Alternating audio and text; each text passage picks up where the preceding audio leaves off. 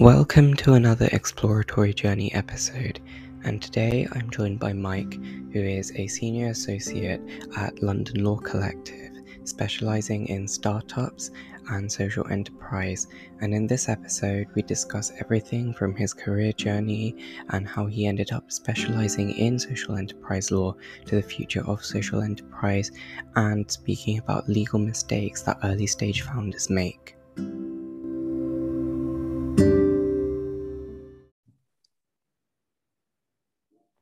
Hi, and welcome to another exploratory journey episode. And today I'm joined by Mike. Hi, and thank you so much for joining me today. Hey, happy to be here. Would you be able to tell us a bit more about kind of your career journey and how you got to where you are and what you kind of get up to today? Yeah, absolutely. So I studied English at university and then did the GDL um, went to work in Hong Kong for a year at a startup uh, before coming back to do the LPC. Uh, then I trained at Hogan Lovells, which was a great intro to law. Um, and then after I qualified, I moved to a firm that focuses on startups. And then in the middle of the pandemic, so just over a year ago, uh, my boss, his wife, and I founded a new law firm called London Law Collective, which advises startups and social enterprises. So that's where I am now as a senior associate. A pretty varied journey, I guess. Could you could you tell us a bit more about your role at the London Law Collective and what you kind of do, and maybe even a short kind of like day to day overview? I mean, it's probably very varied, but sure, yeah. So all of our clients are startup founders, entrepreneurs, um, small businesses.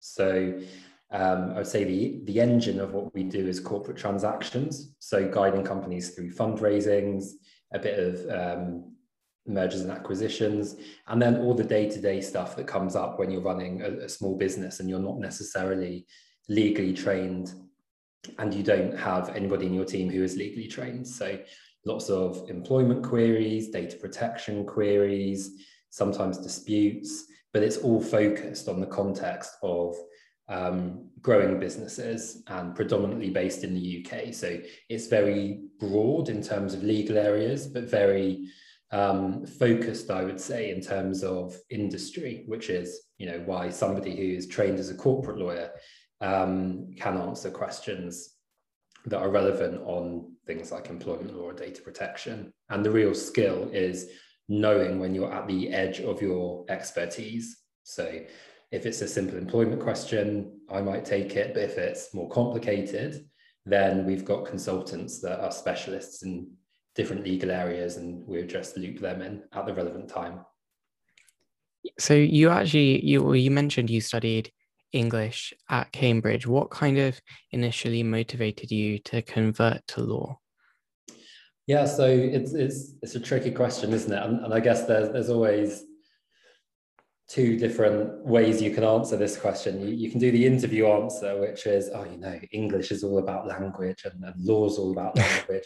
and it's all just so fascinating. But real life is a bit messier than that. And the routes that people take are never quite as well thought out.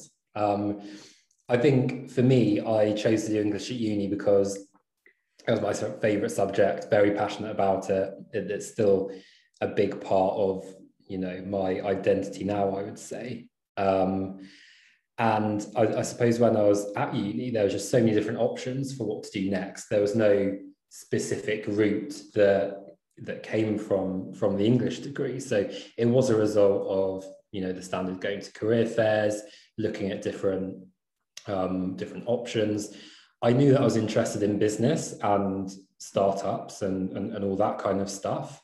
Um, probably didn't really realize what big law, um, what, what, the experience of being a, a lawyer at you know a, a, big international law firm was like before I applied. But um, it was brilliant training, and I'm glad that I ended up at Lovells. Um, and it's by virtue of going there that has got me where I am today, which is sort of, you know, full circle back to that business and startups vibe where, where I started from, really.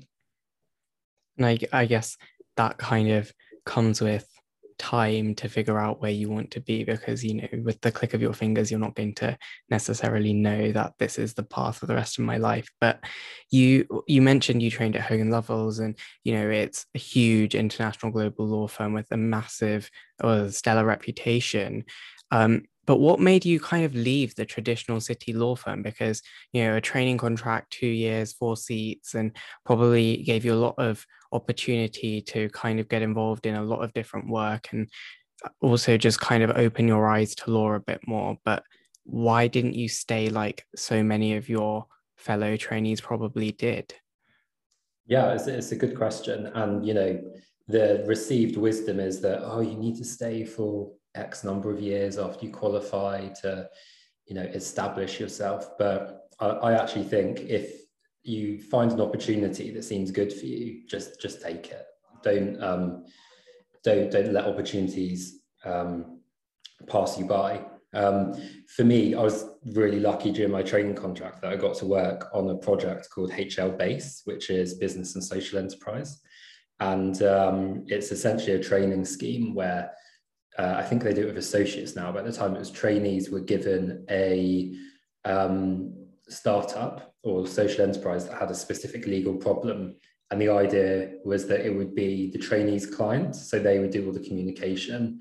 And it, it basically got early stage lawyers over the hurdle of not having as much client contact because traditionally you know, it's the partners that would deal with the in-house counsel and the trainees would be a bit more behind the scenes. But obviously that's that's that means there's a huge gap in people's training.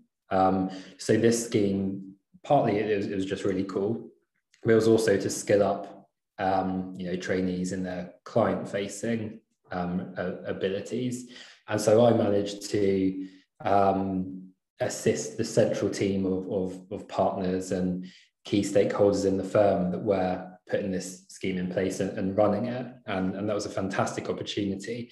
But it meant that I, you know, I, I really saw that these early stage companies was what I wanted to focus on. And unfortunately, for uh, a, a, huge firm like like Lovells, they're not really geared up for um, advising those clients as a core part of their business. You know, they're their clients are the big international um, big international corporates, understandably. So um, I, I, thought, oh, you know, what's what can the next step be? And um, somebody great that I worked with internally introduced me to the law firm that I moved to immediately after Lovells. Um, and I thought, you know, I know this is the area I want to end up, so I might as well make the jump now rather than sticking it out for a few more years um, somewhere that that I know isn't where I want to end up. But do you do you think kind of that that grounding in law from training at such a huge firm was kind of beneficial to you moving on? I I do I do, and you know I, I think there, there's always going to be pros and cons of wherever you train, but um, two big ways that that training stays with me now. One is um, sort of the high standards and the high expectations um, in terms of you know attention to detail. That if a job needs to get done, then you know people are just going to stay un- until it's done. Um, and, and I think other workplaces outside of law that are, are a bit more relaxed means it, it's very difficult for you to be able to switch into that focused mindset if you haven't trained in an environment like that. Um, and the other one is because we do represent startups that might be on quite a steep growth trajectory, um, we find ourselves all the time negotiating opposite big international firms. And most of us trained at a, big firm, so we, you know, know a bit about how they operate, what um, their processes are going to be internally, and sort of how to speak that language, which means deals go through quicker, more efficiently, uh, and we're just more trusted by um, by you know l- lawyers in a in, in, a big law environment. And I think that's something that we um, that our clients really benefit from. And I guess so. After leaving Lovells, you kind of moved on to a much smaller firm, um, Ignition Law, where you were an associate and head of their social enterprise team. What mm. was the jump like, and what was kind of the biggest challenges you faced in doing so? Because I'm assuming at a firm like Hogan Lovells with offices and resources across the globe, you know, a lot of training was probably provided to you. You probably had a lot of support if you ever needed it, be it from paralegals, be it from, you know, other resource staff. What was it kind of like moving to a much, much smaller firm? Yeah, well, I think the biggest switch is probably it's around focus. So, at a big firm, the different service areas are, are fairly well defined. So, you know, there is a BD team, there's a marketing team, there's a PR team, and there's obviously overlap between those teams and senior lawyers, especially sometimes junior lawyers do get involved with those processes. But it, it's a lot clearer whose job it is to do what. Out small firm, especially when the firm's still being built, which is really fun, really exciting situation to find yourself in. There's so much to do that you're at real risk of taking on too much and then nothing ever gets done or you know you just find yourself completely burned out and even if you're super enthusiastic to do it there's a real art to saying no come on that's not what i've been given responsibility for. So i'm just gonna just gonna let that slide or you know let the fire burn over there as as as they say. So it's a lot more about choosing where your priorities are and trying to have the self-discipline to stick to them. Um, that's the challenge but I think the flip side is I massively love that kind of environment where you know there's chance to get involved in all kinds of things. You can let your creativity run wild, um, and and for me that wasn't something that I felt that I got at, at a big firm. Do you? I guess you kind of mentioned like building up a firm from scratch. That's a startup in itself in a way and you know you advise startups but being able to kind of see what startups are going through from your own perspective of building up a firm is probably also very valuable would you say totally totally it's, it's almost like you're a startup advising other startups um, and you know you, you do have to um, it, it, it's not a question of, of quality of the of the work product that that has to be a given so, you know, in, in, a law firm, the two things you have to get right is the, the quality of the advice that you're giving and ensure that you're complying with all, all the compliance frameworks that the SRA give you, which are um, fairly involved. Uh, it's quite a high barrier that, that you have to meet, and that's an ongoing process. But other than that, you're still um, experiencing the same pain points as yeah as the businesses you're advising, whether it's hiring process, BD process, um, even things like setting up new bank accounts. It's um, really interesting stuff, but um, very time consuming stuff. But I also guess, like, when you see the end result, it's pro- probably very satisfying to know that you've been part of something like that. And because of that, you've mentioned kind of there are challenges when you've kind of moved from like Hogan Lovells to where you are now um, and over the past few years, particularly advising startups, do you think there are any challenges in your current role um, which you may have not foreseen when kind of going into the role?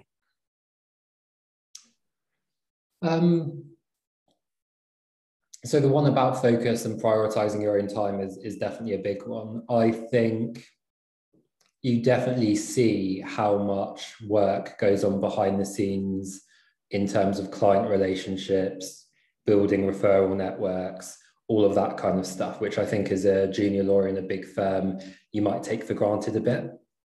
I think, you know, you, you don't really have as much awareness of, of where the work comes from or, or why the work comes in. And you know that BD is a thing, but you don't realize just how much effort and focus people put into it. So that was something that I, I found super interesting and have really loved getting involved with.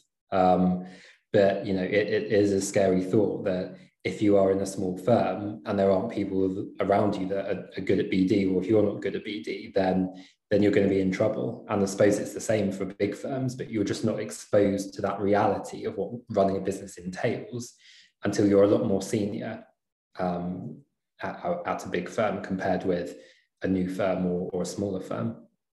I guess the flip side of that is kind of like, particularly for you working with startups, um, you know, startups, their intention is to scale and grow and kind of watching them scale and grow and helping them through that process from, you know, they might be very, very small to taking on employees or, you know, fundraising or even you never know, even to IPO level.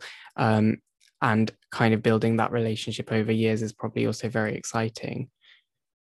It's, it's really good fun. Um, there are a few clients that I started working with almost as an NQ when they were, you know, very much day one, just two uni friends.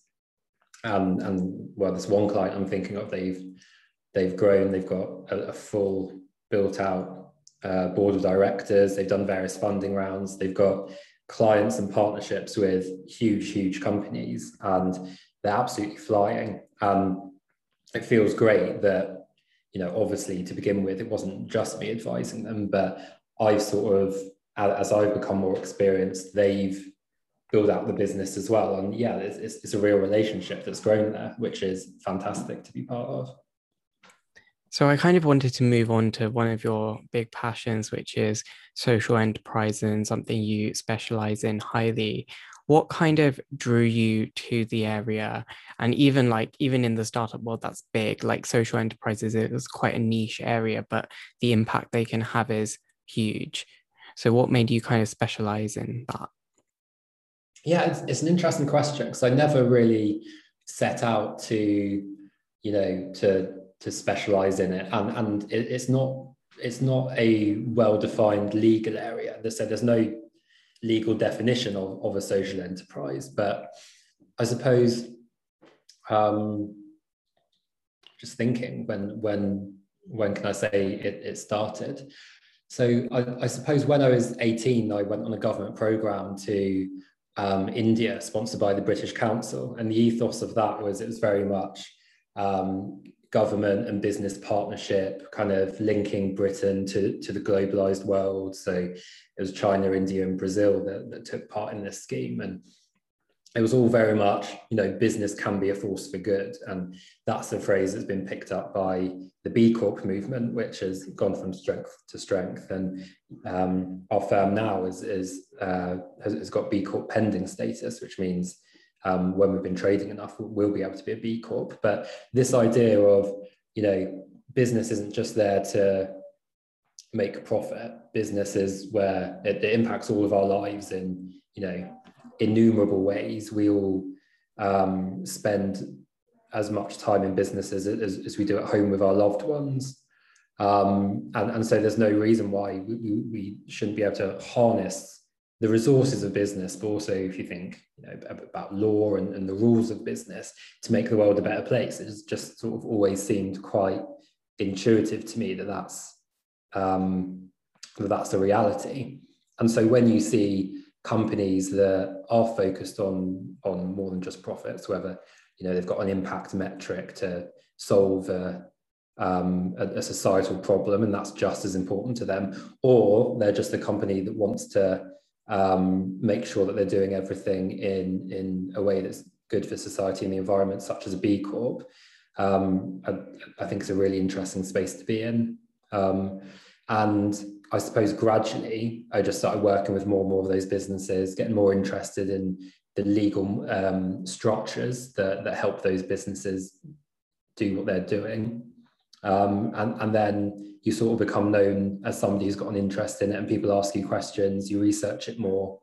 Um, and, and so I guess that's where I find myself now. But the important thing for me is it's not a sector separate and, you know, isolated by itself. is something that's permeable with mainstream business, especially in the context of funding rounds. So if you have, um, a, you know, take uh, a, imagine a, a, tech company that has a social mission as well. You wouldn't want that company to just take money from uh, social impact investors. You want it to be um, you know, plugged into mainstream VC landscape, taking money from various types of investors so that its mission can be shared um, throughout society generally. Um, and, and I think that's the most effective way to, you know, another cliche is to move the dial to make sure that all business is business is a force for good rather than, you know, it just being some subsector of of um, of the business community. And I guess that that mindset around kind of having that positive impact is shifting within business leaders. And for instance on the sustainability front and kind of tackling climate change is quite a big thing. But do you do you see kind of any big big kind of trends in the sector towards um, social enterprises? And do you actually think that you know you mentioned traditional vc investors do you think they're becoming more open to investing in companies which aren't necessarily whose primary aim is not necessarily to kind of make profit? Yeah good good questions. And i think there's a there's a few things there. I think first of all it's useful to think about the different um, labels and and trends in vocabulary that you see. So social enterprise isn't as common now as the phrase esg so you know reporting on um, environmental, social, and, and, governance issues. That's obviously huge at the moment. Um, but there, there, there does tend to be peaks and troughs for how popular these these phrases are and really it's all part of the same thing like how can business be more more responsible um, so there there are various trends within these different subsets so yeah esg reporting in the fight in financial services is, is huge social impact bonds were big a, a few years ago, but, and there's slightly less noise um, around them um, at the moment. Impact investing is is still quite a, a common um, topic that, that you hear about. I think it's very hard for VCs though, because if you look at the business model of, of venture capital, they're sort of given a load of private cash from limited partners and they have to re- realize a return on that by placing it in um, growing private companies. And I, I, suppose when you are a custodian of somebody else's money, it, it's quite tricky to um, it, it's quite it's quite tricky to take risks on companies that aren't just going to be totally knock the ball out the park um, tech companies and, and there is some there are some people that say if you try and ride two horses at once, then you know you, you're going to fall off. As in, if you have a social mission as well as focusing on on, on the bottom line, you're not going to do um, both. Um, you're not going to do both well. It has to be one or the other. I, I obviously don't agree with that, but I can understand why that might affect a VC's ability to raise money for their fund. Um, the other thing, though, is that the returns for a VC fund is normally, um, you know, there, there's a lot that don't go anywhere. There's a few that have okay exits, but there's one or two that have, you know, massive exits, like 40 times. Um, and they're the ones that make the fund back. And I think a lot of social businesses, they just aren't geared up to have that growth trajectory. So there, there's, there is a trend at the moment for hybrid investment instruments. Um, and by that, what I mean is people might invest some money to get shares in the company, but also half of the investment will be a loan. So it'll be debt, it'll be money that gets put in and then it's paid off over time. And that might mean that on each of the investments, the fund makes three or four times its money back rather than zero, zero, zero, 40 times its money back. Um, so that's a really interesting trend, but it's not something that mainstream VCs do. It's more um, quite quite specialist funds that are um, expressly we're a, a, social impact investor, and, and this is a special instrument that we've designed to solve this problem of um, impact businesses not necessarily being those huge exit businesses, but still being profitable, making money for investors, and and doing good in society at the same time. That's really interesting to hear about. And i guess also then at the same time, you know, with societal um, opinions around certain issues shifting, for instance, with regards to, you know, plastic usage or climate change, um, companies kind of growing out of that and trying to solve um, solve the problems in those areas probably actually have a lot more potential if VCs invest in them. And have you kind of seen that certain companies or certain startups are getting a lot of attention from VCs when when you're kind of working on deals? Yeah, for sure. So I, I think companies focused on sustainability and and the the climate crisis.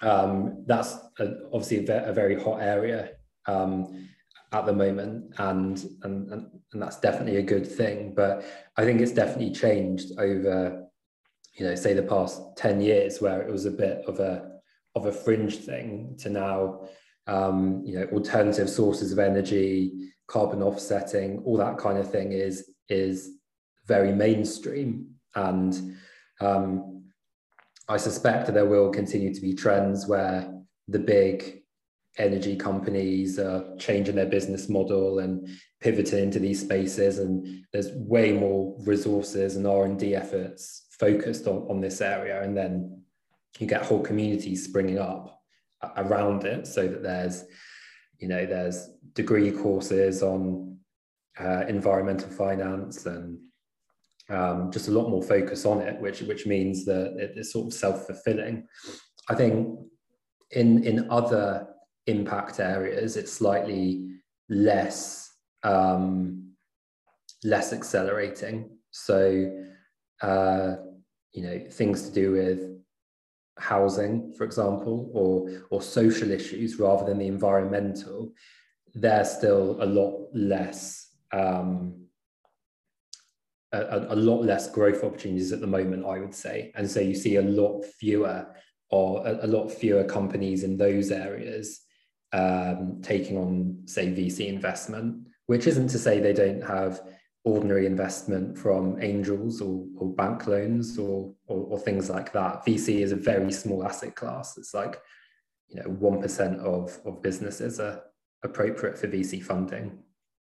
Um, but yeah, I, I guess only time will tell where where kind of the growth areas will actually be. But in terms of in terms of advising startups and scale ups and smaller businesses, have you found there are differences when advising, you know, the companies you advise today in comparison to maybe the larger corporations you may have advised when training? Yeah, definitely. And I suppose you have to remember that I was a trainee when I was advising the big corporates. So you know you, you, do have to pick out what's the difference in nature of the client versus just a, a difference nature in the work yeah. my seniority. But my my general thoughts and and you know my, my general thought is that when you're advising a big corporate it's quite likely they're going to have an in-house legal team. And so what that means is you're doing work that an in-house lawyer has outsourced to you for um, for whatever reason. It might be that your team's a specialist in that area. They, they want you to look into it. It might be that it's a huge bit of work that they don't have capacity for in-house. And so, you know, big transaction, they want, they might be a corporate lawyer themselves, but they want a big firm to handle it for them, sign off on it and, and, and run it. Um, the majority of our clients don't have that legal training. So you're very much translating legal concepts into um, language that they can understand, making it really relevant to uh, to their business, and and also understanding what the actual pain point is for them. So you know they might um, say, "Oh, I want you to do this for us," but then you dig a bit deeper and realize that they've sort of got the wrong end of the stick of what's actually necessary. So you say, okay, let's take a step back. I think you can do it this way. Does that sound like it would work for you? And they'll be like, yeah, that's great, crack on. Um, and, and I really enjoy that. It's sort of a, a coaching element to the job in a way that you're you're there to um, you know turn their goals into um, well, it's a bit of a cliche, but into a legal solution, I suppose. It, it really is like that rather than um, rather than you forming part of a strategy that's been mostly been uh, pinned down in house already by the very experienced and, and good lawyers that work in house at that corporate.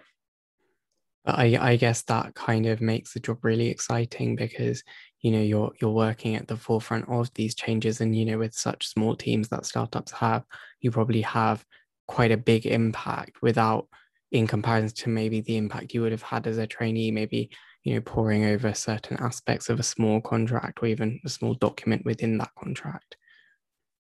Definitely. Um, although i think it suits different people and it's just sort of you know what what different people are suited to. So i, I really love that aspect of it but it's not it's not particularly often that there's you know a, a cutting edge legal issue that we have to look into and you know spend days researching. Um, it, it's a lot more like helping somebody to pass their driving test than um, you know engineering a new part for a Ferrari, you know, um, and and both are important, but um, people that you know really into the academics of law love doing legal research, love thinking through um, really complicated provisions would, would probably miss that if they were working with startups because uh, a lot of it is, oh, we um, just got this notice from Companies House. What does this mean? And then you realize, oh shit, they haven't done any of their filings for a funding round that they thought they'd closed. So it's like, okay, let's onboard you. Let's um, help you work all this out, and, and we'll help you close it off in a, um, you know, in, in the way that you need to close it off. And so I, I suppose what that means for me is I see us more as business advisors that happen to specialize in law than you know that sort of academic black letter lawyer, which um, I, I, think you definitely need, and, and far more often you do see those kind of people in big firms and chambers than um, certainly in firms that, that work with startups. I kind of wanted to move on to, you know, the advice you might have for founders as a lawyer coming in from a legal perspective because as you mentioned most founders and most people creating their own businesses regardless of what they are probably have no background in law and probably don't have that understanding of you know what the legal requirements are with regards to growing a company and then also kind of the challenges be it employment data protection pensions blah blah blah that come up when you know you're growing your company. So what would you say are the biggest mistakes that early stage founders make that you've seen? Yeah that's a, that's a really good question. Um, i suppose i suppose there's there's two different types of of founders who who make mistakes. I think i think it can be easy to overdo the legals and be too preoccupied with them when when you're at, at day one running a startup. So you know you sometimes you, you get people saying okay this is our business plan. We haven't incorporated yet. We've looked at trademark processes in 10 different countries because that's where we're going to end up eventually. And for those kind of people it's take a step back just cross those bridges when you come to them. So you know you need to make sure you've got product market fit and you've started to create some income. And then it's all about protecting those income streams with things like IP protection and you take on investment and you have a shareholders agreement. And for those guys, it's sort of seeing legal operations as a process just like any other that you build out as your business gets more sophisticated. But then you do sometimes see founders right at the other end who are very blasé about it. And um, one one I suppose you, you would call it a mistake uh, if, if, you're a lawyer, but it's just a problem that, that lots of founders run into.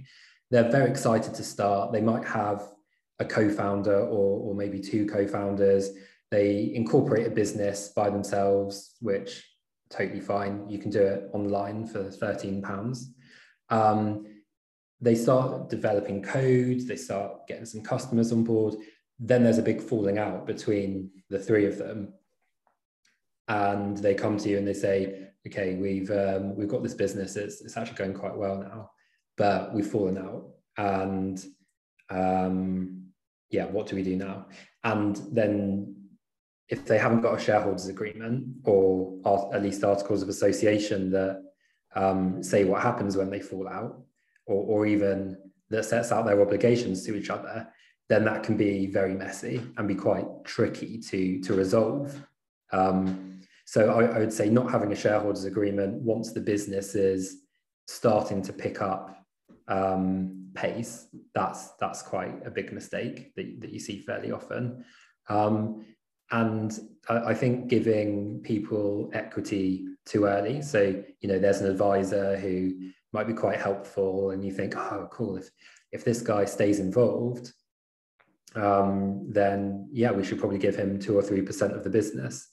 But until you know that he's there for for the journey, it, it's quite dangerous and, and to give up equity in your business, and it's quite difficult to take that back on, once you've given it um, as well. And it's these it's these kind of problems at the very early stage that if you don't sort them out, they can still be hanging over your head at Series A, Series B, because it will come up in a DD process where there's a, a, a big dog investor who's going through all your documents and they see, oh, who's, who's this person who's described as a co-founder? Do they still have shares in the company? And unless you've got some kind of document that closes off that um, that dispute, then then you could be in trouble. So I think that's probably the biggest one. But there's all kinds of areas where um, you know, as as you come to that that bridge, you you need to close it off. Um, you need to close it off properly. But managing the cap table is probably the one that has the most serious repercussions, I'd say. I guess you, you mentioned kind of the co-founder disputes. You kind of take on a, another role in terms of like you're kind of like a divorce lawyer in a sense, but just for co-founders rather than married couples. And that probably is also really interesting to take a very different perspective. It really is, yeah. I, I sort of think sometimes that if, if lawyers doubled up as psychotherapists, it would be quite a uh, quite interesting niche. well, do you kind of do you kind of have any advice for founders trying to negotiate funding rounds because again that's probably something you know if you set out to create a business and you know you want to go down that path of raising vc investment or angel investment or whatever it is um, is probably a big big hurdle like a lot of founders struggle even if their product is amazing even if they've got huge customer base that's lined up and things like that and they struggle and fall at that kind of point of trying to re- negotiate funding. Yeah yeah definitely. Um, i think the key bit of advice is to use a term sheet. So most most investors will anyway but um, if you can agree a term sheet, which is just a summary of what the investment will look like, um, that's really useful for understanding one, what you're signing up to, and two, for saving legal costs down the line. Um, it'd normally be a one pager just setting out the key terms of, of the deal. Um, I think as well, goes back to managing the cap table. Don't don't give up too much equity at the early stages because if you are a business that um, is going to rely on equity financing to, to grow, each stage there's a, a, a fundraising, you're going to be diluted as a founder. So if you give up too much too early, you're going to get to um, you know just as things are getting interesting, and you're you're going to be a minority shareholder, and that that's dangerous for control over the company. But it, it's also just really um, like disappointing. And you know, there's there's examples of companies that have really great exits, but the founders have basically been left with nothing because of, of how the documents have been set up. They've been basically washed out by by investors, which is a real shame. Um, I think as well, if you can find a lawyer who's who's used to doing um, these kind of transactions for startups, that's really valuable. Um, I, I, think startups can be burned by going with lawyers who normally advise VCs or, or investors. because then you'll just get, oh well, this is standard. Um, and you know, if it if it's bad for you as a founder, it doesn't really matter whether it's a common provision or not. The point is, your lawyer should be advising you, yeah, this isn't great for you. I think you should push back on this. And um, I guess um, be- because VCs kind of you know they make investments for a living and that's what they do whilst the founders i guess you know this might be their first or second time fundraising and it's very new to them. So they can kind of not get held held up on the details and actually like you know you read those horror stories where there's where there's a term sheet that's been agreed or even later down the line where something comes to bite them in the back and they don't realize that they've fully agreed to that and w- would you say you know having a good lawyer is a big part of that I think so, yeah. And, you know, it does come down to negotiating position. So sometimes if it's, um, you know, very early stage, you really need the money, um, you might have to accept some things that you ideally might not want to accept. But the important thing is that you understand what all the provisions are doing. And so, as you say, there's no surprises later on. Um, and I, I think that's that's one of the situations where um, you know, using standard form documents or um, a, an online automating process, it can feel very efficient from a UX perspective. It's like, oh wow, all we did was plug in our details and it popped out the investment agreement. But what people forget is that those type of those platforms, their standard form has been designed by investors. So you know, it, it's all very standard and easy to use, but the terms are very weighted towards um, towards investors rather than the startup founders. And unless somebody's discussed with you what your priorities are, um, you know, any particular risks that um, face your business or you as individuals, it's difficult to say that um, these kind of, of, of standard processes are, are, right for you. Although that does all have to be weighed up with a cost benefit analysis. Um, you know, if you're only raising half a million because it's your very first ever raise, you don't want to be spending loads and loads on lawyers. Whereas if you're raising 25 million, um, well, by, by that stage, you'd be crazy not, not to have lawyers. And, you know, I don't think any business would do a raise of that size without lawyers. But there is a middle ground where, where it's like, you know, do we want to spend money on lawyers or, or shall we should we do it ourselves? Shall we piggyback off the investors' lawyers? And I think that's that can be a difficult judgment call you always do investors always tend to have lawyers so even if you know a startup is going in for pre-seed very early stage capital you always seem to because the the funds for the most part are quite big and you know have quite a lot of backing behind them do you think that kind of puts pressure on on founders who don't necessarily have their own lawyer to just go with what the other lawyers are saying because you know they're lawyers and they they assume they're they're right Sometimes I think that that does happen sometimes. Um, interestingly, though, you do see investors that that don't have lawyers. Um, I think everybody in this area it, they're keen for it to be collaborative, and by the time lawyers get involved, the founders and the investors they've already you know chatted it through. They're already really keen to make this happen.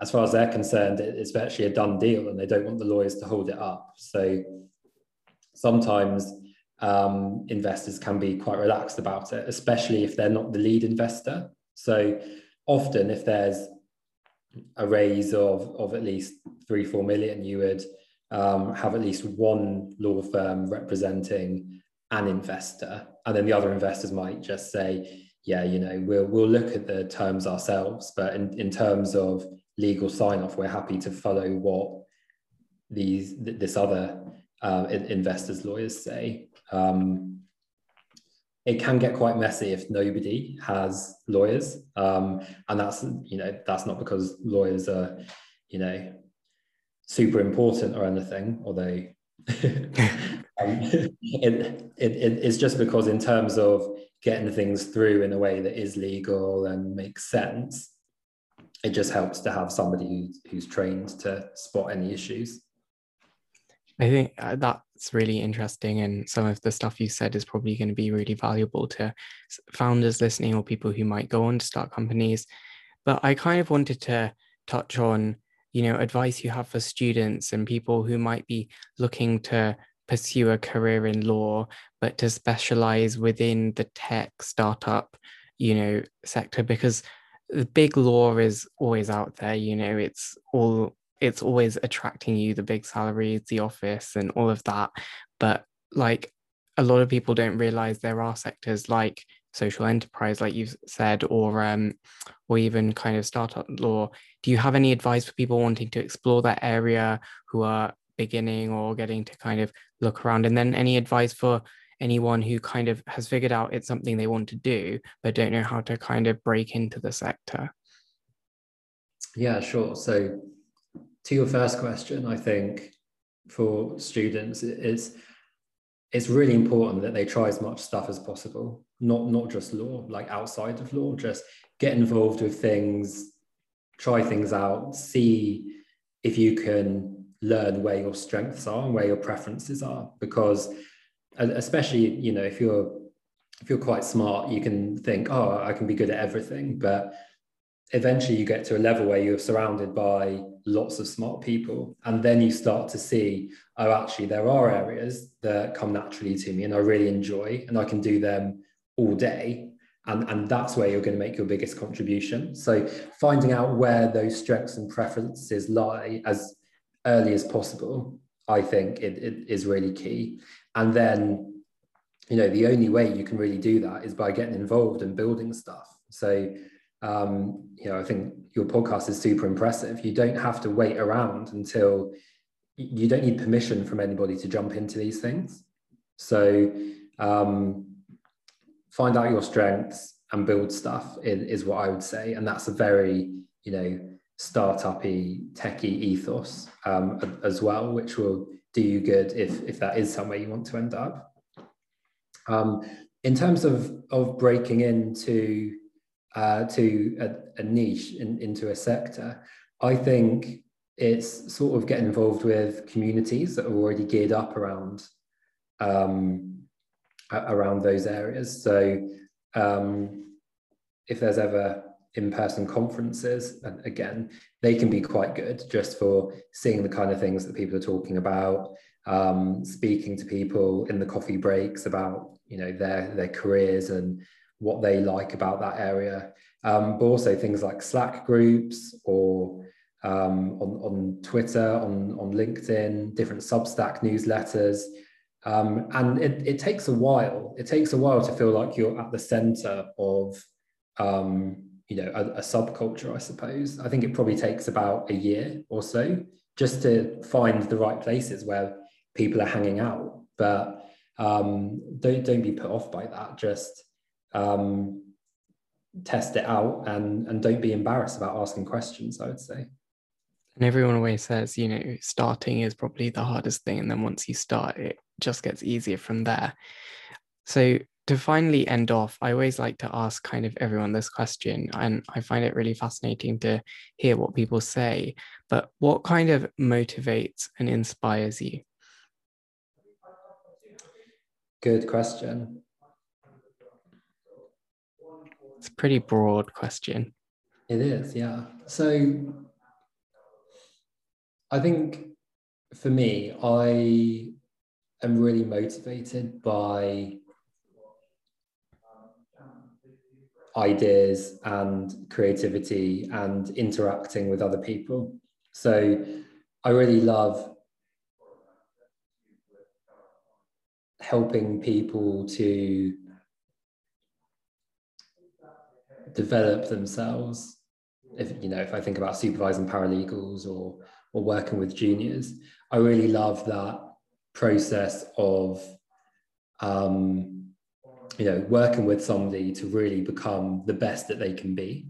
And i think there is an element of that in um, in the job that we do as well. It you know it is it's not that the clients owe their success to the lawyers like far from it. But i think if you're not interested in people and um, you know helping them fulfill their potential you you probably wouldn't enjoy ad- advising founders and, and I think that's a thread for me, whether it's in my personal life or um, working with colleagues or working with clients. It's that sort of coming together with people, thinking things through, and, and building something really cool together. So and lawyers, well, law is ultimately a collaborative profession, and you know sometimes people get blindsided by the importance of black letter law and legislation and all of that. But actually, at the end of the day, you're advising real people, and that's what matters. So, thank you so much for coming onto the podcast. It was really interesting to hear your insights, and I'm sure some of our listeners will find what you've said really fascinating. Super welcome. Absolute pleasure. And thanks for inviting me on.